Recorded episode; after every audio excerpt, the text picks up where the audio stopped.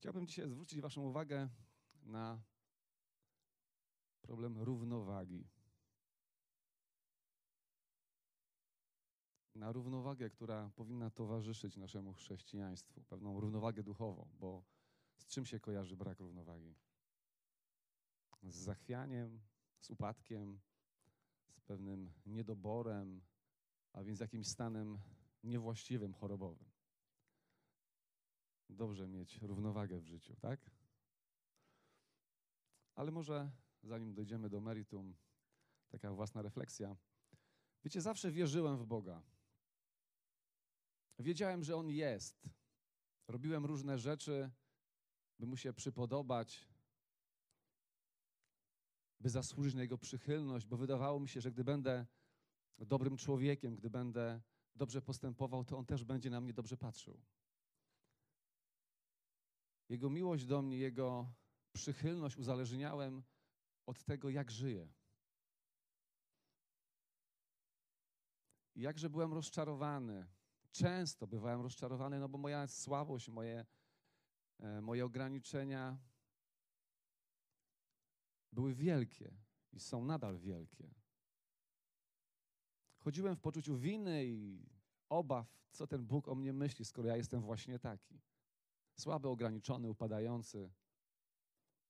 A znowuż chodziłem dumny i szczęśliwy, gdy udało mi się zrobić coś pozytywnego, pomóc komuś, pomodlić się dłużej. Przyszedł jednak dzień w moim życiu, gdy Bóg mnie znalazł. Usłyszałem Ewangelię i mogłem świadomie oddać moje życie Jezusowi.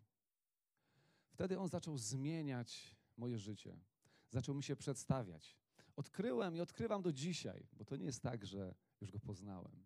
Odkrywam do dzisiaj, że Bóg jest inny niż ja sobie go wyobrażałem.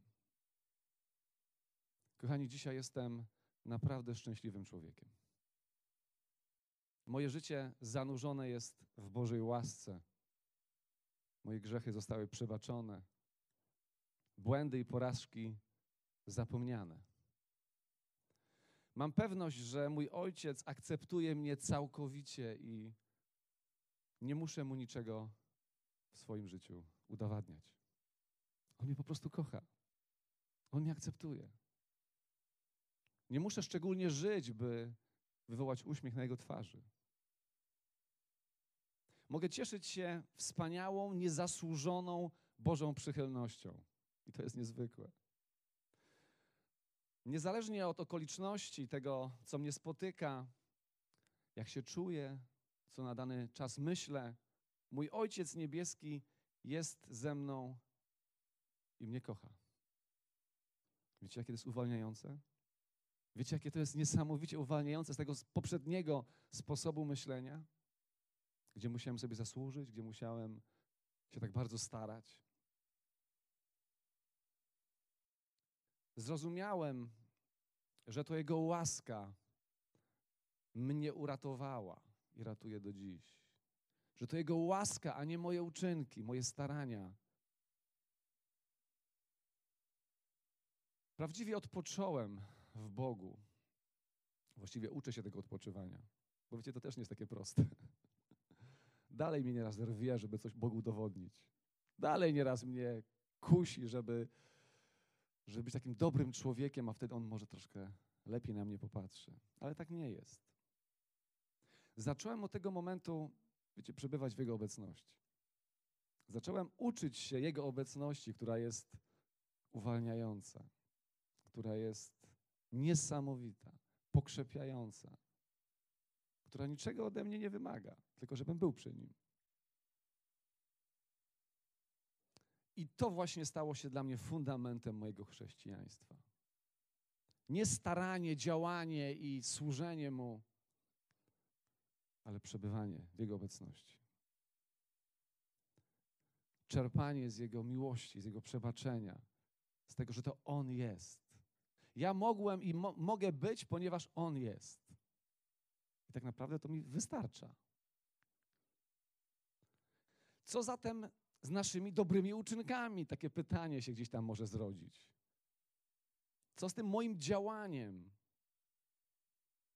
I odpowiedź na to pytanie, wiecie, przynosi postawa naszego Pana Jezusa Chrystusa.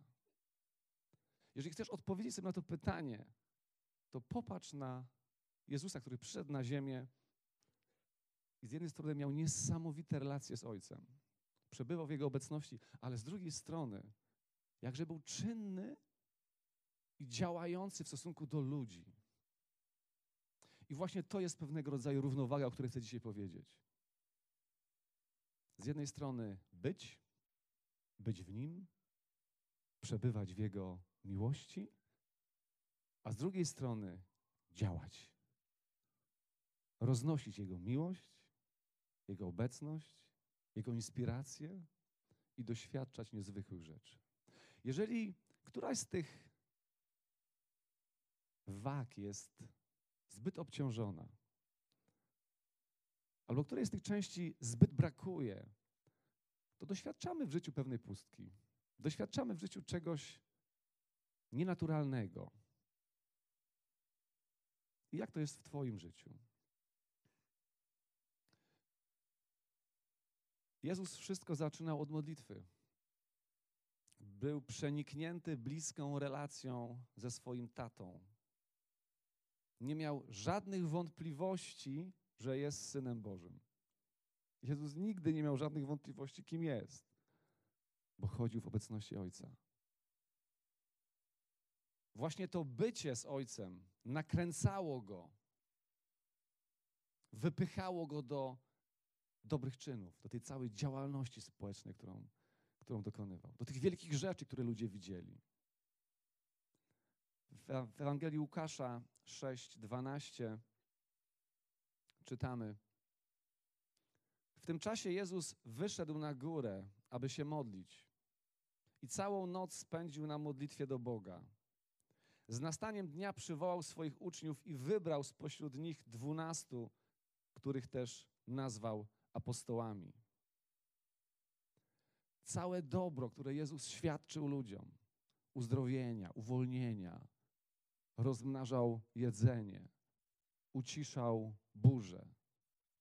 Wszystkie te przejawy naturalnej Bożej mocy dokonywały się z jednego źródła z Jego relacji z Ojcem, z Jego przebywania w Bożej ojcowskiej obecności. Jakąż równowagę w tym miał Jezus. I oczywiście były momenty, że może więcej działał, a mniej rozmawiał z Ojcem, chociaż On z nim rozmawiał cały czas. Ale generalnie to wszystko było w równowadze. Jak to jest w Twoim życiu? Czy bardziej jesteś, czy bardziej działasz?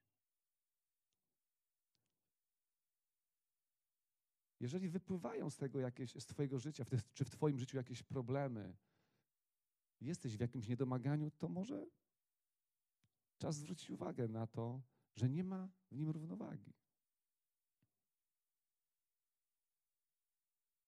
Swoją postawą Jezus zostawił nam wzór do naśladowania. I chciałbym, żebyśmy się teraz troszeczkę temu przyjrzeli. Jak wygląda na dzisiaj Twoje życie? Czy jest chociaż troszeczkę podobne do tego, co robił Jezus? Przeczytajmy sobie teraz przypowieść. Jedną z przypowieści Jezusa. Przypowieść o minach. Nieczęsto cytowana. Taka może dla nas dzisiaj współczesnych troszkę dziwna. Co to są w ogóle miny, o których Jezus mówi. Przypowieść o minach, którą mamy w Ewangelii Łukasza 19, 11, 27. Posłuchajcie. Gdy słuchali tych rzeczy, dodał jeszcze przypowieść, dlatego że był blisko Jerozolimy.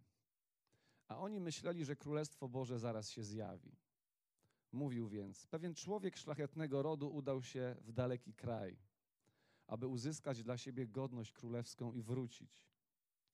Przywołał więc dziesięciu sług swoich, dał im dziesięć min i rzekł do nich: Zarabiajcie nimi, aż wrócę. Ale jego współobywatele nienawidzili go i wysłali za nim poselstwo z oświadczeniem: Nie chcemy, żeby ten królował nad nami. Gdy po otrzymaniu godności królewskiej wrócił, kazał przywołać do siebie te sługi, którym dał pieniądze, aby się dowiedzieć, co każdy zyskał.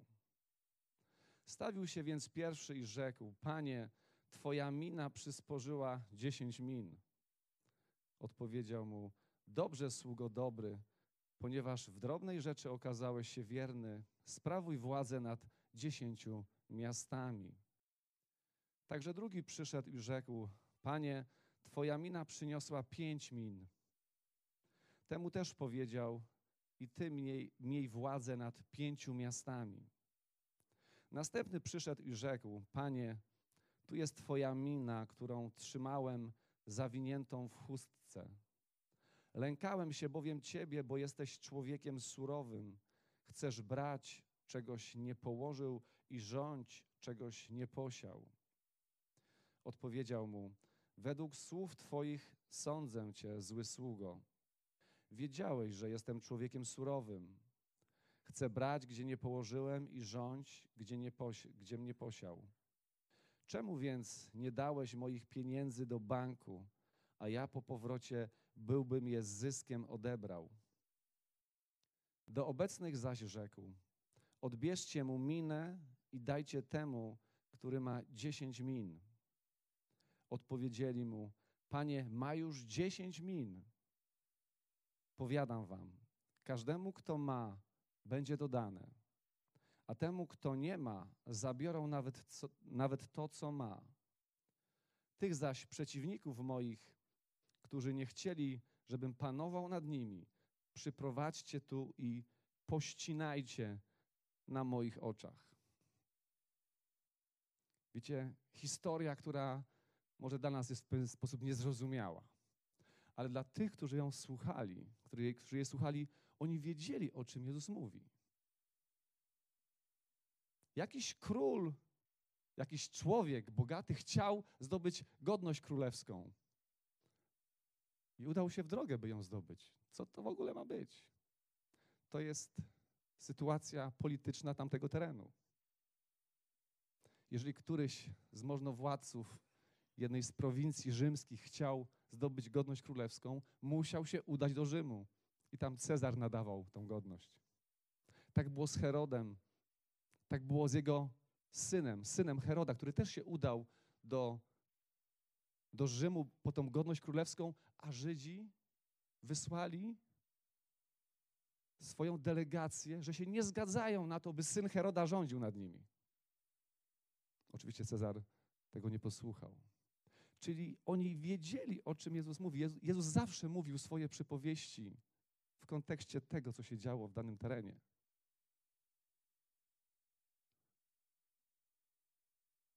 Miał wejść Jezus do Jerozolimy. To był moment, gdy za chwilę będzie w Jerozolimie, będzie zdradzony, będzie ukrzyżowany. I mówi tą przypowieść, przedstawiając tam różnych ludzi. Ale zaczyna się to, ta przypowieść od słów, gdy słuchali tych rzeczy. Dodał jeszcze przypowieść. Czego oni wcześniej słuchali? Wcześniej oni słuchali o tym, że Syn Człowieczy przyszedł znaleźć i zbawić to, co zginęło. Zanim Jezus powiedział tą przypowieść, usłyszeli i zobaczyli Zacheusza, który pod wpływem relacji z Jezusem, spotkania z Nim, rzucił się w wir dobrych uczynków. Porozdawał swój majątek tym, których skrzywdził i biednym. Czyli w kontekście tego, czego słuchali, o Jezusie, który nie tylko zadowolił się ze swoją, swoją niezwykłą relacją z Ojcem, ale pod wpływem tej relacji z Ojcem przyszedł na ziemię, by uratować, zbawić Ciebie i mnie. Rzucił się w wir służby dla Ciebie i dla mnie. W kontekście tego, co zrobił Zacheusz, pod wpływem relacji z Jezusem, że rzucił się również w wir pewnej dobrej działalności. Mówi tą przypowieść o słudze, o sługach. No właśnie, kto tu występuje w tej przypowieści? No przede wszystkim ten człowiek, który poszedł. Kim on jest? Kogo on symbolizuje? O kim Jezus mówił? Jezus mówił o sobie. Jezus mówił o tym, że wybiera się w podróż. W podróż, by uzyskać władzę królewską. W trudną podróż. W podróż przez odrzucenie, w podróż przez pojmanie, ubiczowanie, śmierć, zmartwychwstanie, w niebo wstąpienie, ale w końcu przyjdzie. Przyjdzie jako kto? Jako król. Jako król. I wiecie, my czekamy na tego króla. My dalej czekamy na tego króla. On przyjdzie.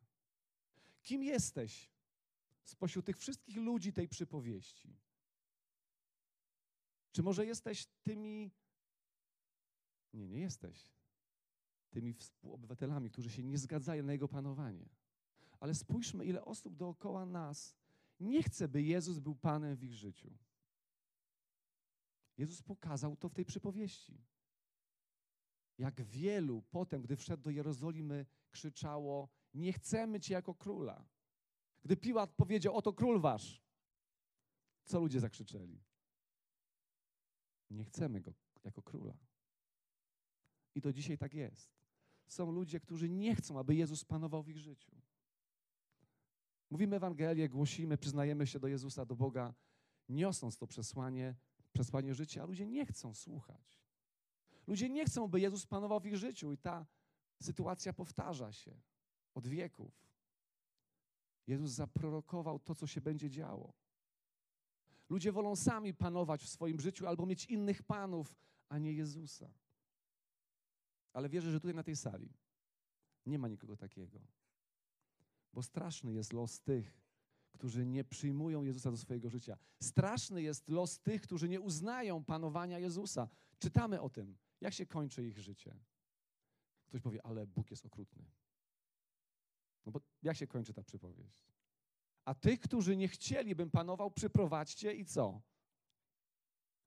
Pościnajcie w mojej obecności. Wiecie, ja myślę, że tu nie chodzi o okrucieństwo Boga. To jest tylko przypowieść. Tu chodzi o to, że ludzie, którzy nie przyjmują Jezusa jako Pana, nie uznają Jego panowania i królestwa, wybierają w życiu śmierć. To nie chodzi o okrucieństwo Boga, to chodzi o wybór człowieka. Jeżeli nie wybierzesz w życiu Boga, wybierasz śmierć. Taka jest rzeczywistość. I w tej przypowieści to bardzo wyraźnie zostało powiedziane. Kto jeszcze występuje w tej przypowieści oprócz tych ludzi, którymi wierzę nie jesteśmy, bo chcemy, by Jezus panował? Kto jeszcze oprócz króla, oprócz, oprócz tego, który poszedł po godność królewską, czyli Jezusa? Ano słudzy. Ilu ich tam było? Ilu ich tam było wymienionych? Dziesięciu. I wiecie, przyjdzie taki czas, że król przyjdzie i będzie się rozliczał ze swoimi sługami. Wierzę, że jesteśmy sługami Jezusa. Wierzę, że każdy z nas otrzymał coś od Jezusa. Jakiś niezwykły, wspaniały, indywidualny dla każdego talent. Czy minę? Minę. Co to jest mina? Mina to była jednostka monetarna w srebrze. Taki zarobek ponad trzymiesięczny. Nie miała takiej wartości jak talent ta mina, ale to była też srebrna jakaś wartość. I oni mieli przez ten czas nieobecności Pana, ci słudzy mieli tą miną zarabiać, mieli ją pomnażać. To obraz Królestwa Bożego. Jezus jeszcze nie przyszedł drugi raz. Ja wierzę, że On już się zbiera do przyjścia. Ja wierzę, że On już jest blisko. Ale do czasu, aż przyjdzie, On zostawił Tobie i mnie w sercu, w predyspozycjach, w talentach, w umiejętnościach, coś takiego, czym właśnie Ty możesz pomnażać Królestwo Boże, docierać do ludzi, przyprowadzać ich do Boga i w jakikolwiek inny sposób pomnażać zasoby Królestwa Bożego. Masz to coś. Masz to coś. Wierzysz w to? Masz tą minę w srebrze od Pana. I nie tylko chodzi o to, żebyś byś trwał w Jego obecności, byś z Nim rozmawiał, ale byś co również? Wyszedł i pomnażał zasoby Jego Królestwa.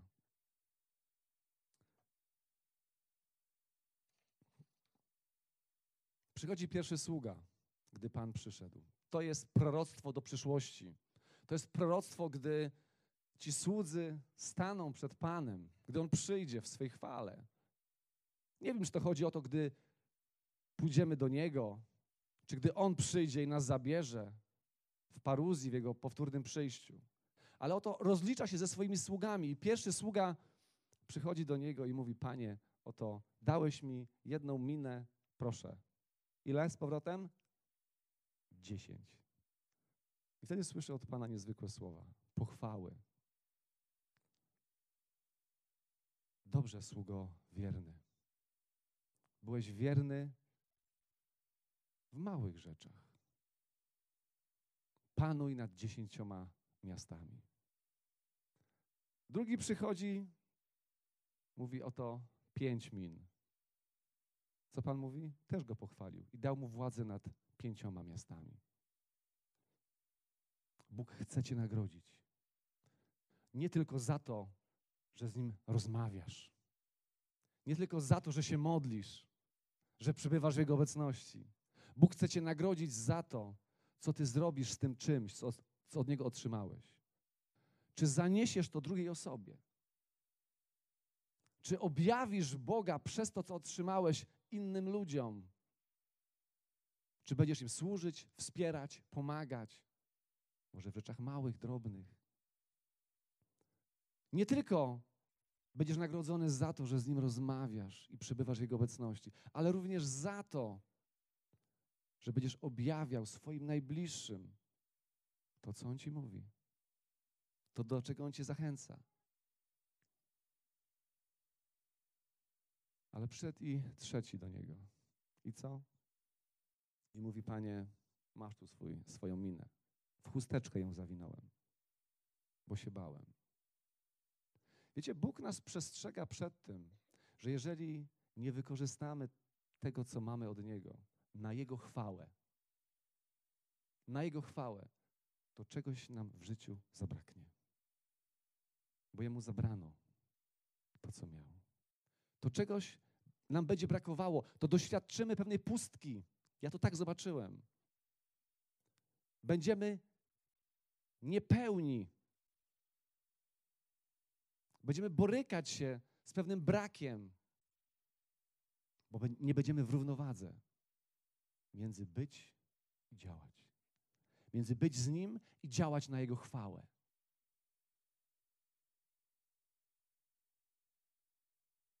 Pierwszy dziesięć, drugi pięć, trzeci jeden, czwarty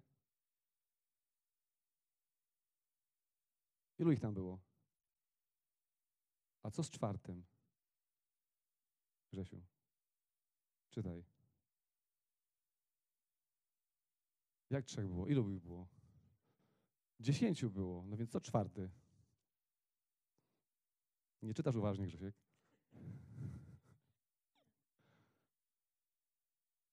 Któż jest tym czwartym? Ty jesteś tym czwartym. Ja mówię, Boże, dlaczego tam jest tylko wymienionych trzech?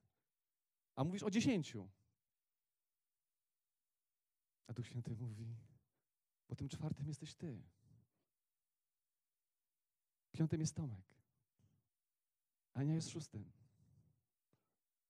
My jesteśmy kolejnymi. Bóg jeszcze nie przyszedł drugi raz. Jeszcze Cię nie wezwał, by się rozliczyć. My jesteśmy kolejnymi obdarowanymi przez Pana. Amen. My jesteśmy w relacji z Nim. My jesteśmy w relacji z Nim. I to jest niesamowite, że możemy wiedzieć, być pewni Jego przychylności, Jego miłości. Bo nie tylko sługami jesteśmy, ale jesteśmy również dziećmi. Jakże to przekracza tą przypowieść. I wiedząc o tym wszystkim, Bóg chce, abyśmy zanieśli tą miłość, to przebaczenie, to, czego doświadczamy w tej relacji z Nim innym. Abyśmy to przelewali na naszych bliskich, nasze żony, mężów, dzieci. Amen? To, że się modlisz po pięć godzin dziennie, jesteś zamknięty w swojej komorze modlitwy, ale nie potrafisz tego przelać na swojego męża, na swoją żonę, jaki to ma sens? No ma sens. Jestem zbawiony. Halleluja. Ale Bóg chciałby czegoś więcej. Bóg chciałby Cię pobłogosławić czymś więcej. Chciałbyś był szczęśliwy, szczęśliwa bardziej, bardziej, więcej. Byś oglądała znaki i cuda. A więc chciałbym Was dzisiaj zachęcić do pewnej równowagi między być i działać. Bądźmy przed Panem. Czerpmy od Niego to wszystko, co jest naszym udziałem.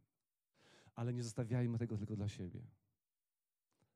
Zanieśmy to i tym bliskim, naszym dzieciom, mimo że nieraz są wredne i niegrzeczne. Żartuję. Są słodkie, cudowne, nie?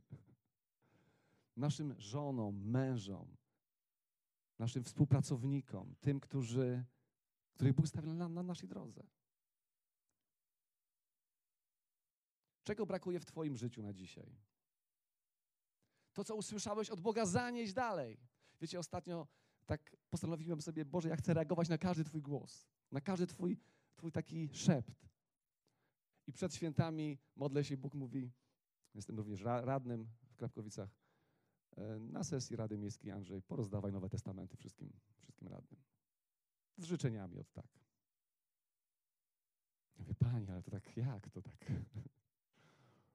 Już pomijając to, co tam przeżywałem, jak sobie to wszystko układałem, było zupełnie inaczej, jak chciałem. Ale wziąłem te Nowe Testamenty z tą naszą okładką krapkowicką, wiecie, i tak w taki prosty, zwykły sposób podszedłem do każdego tuż przed rozpoczęciem, gdy wszyscy już siedzieli i prozdawałem. To było niesamowite, wiecie, bo oczywiście nie było jakichś spektakularnych y, rzeczy. Były uśmiechy, były, były reakcje zdziwienia, ale to było niesamowite. Ja wiedziałem, że zrobiłem to, co Pan powiedział, żebym zrobił. I tyle. Amen. Wierzę, że jakiś owoc to przyniesie.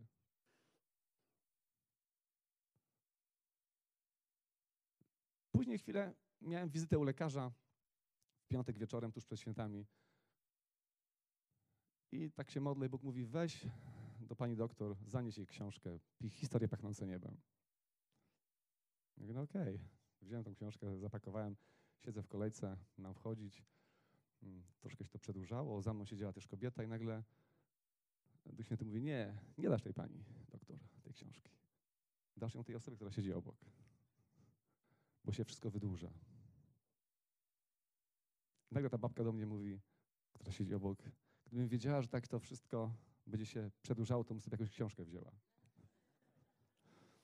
Wtedy wiedziałem, że mam to zrobić. Wziąłem, wyciągnąłem, mówię, w czasie, gdy ja będę tam badany, proszę, niezwykła książka, niezwykłe historie kobiet z naszego kościoła. I zostawiłem, poszedłem. Gdy wyszedłem, żeśmy się minęli, uśmiechnęła się do mnie.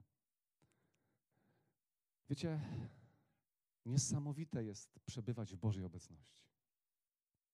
Słuchać, co Bóg mówi, ale jakże twórcze, wspaniałe, pobudzające, rozweselające, uszczęśliwiające jest to, by zanieść owoce tych naszych modlitw, tego przebywania w Bożej obecności ludziom, których Bóg stawia na naszej drodze. Być posłusznym temu delikatnemu szeptowi Boga. Amen?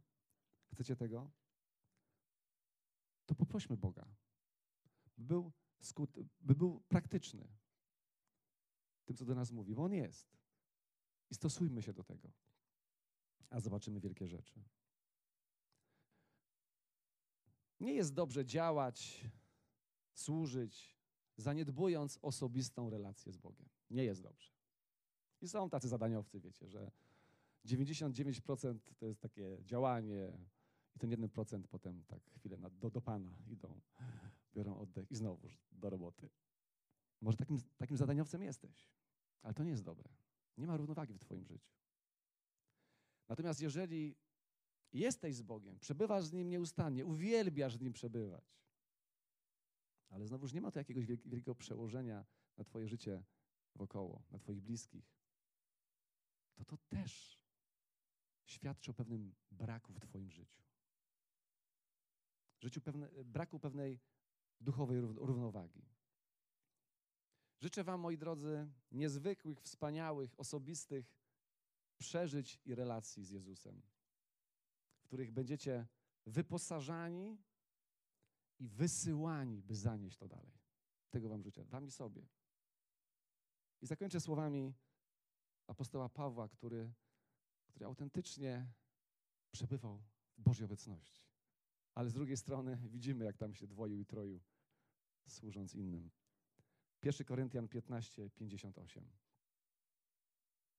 Przeto bracia moi najmilsi, bądźcie wytrwali i niezachwiani, zajęci zawsze ofiarnie dziełem pańskim, pamiętając, że trud wasz nie pozostaje daremny w Panu.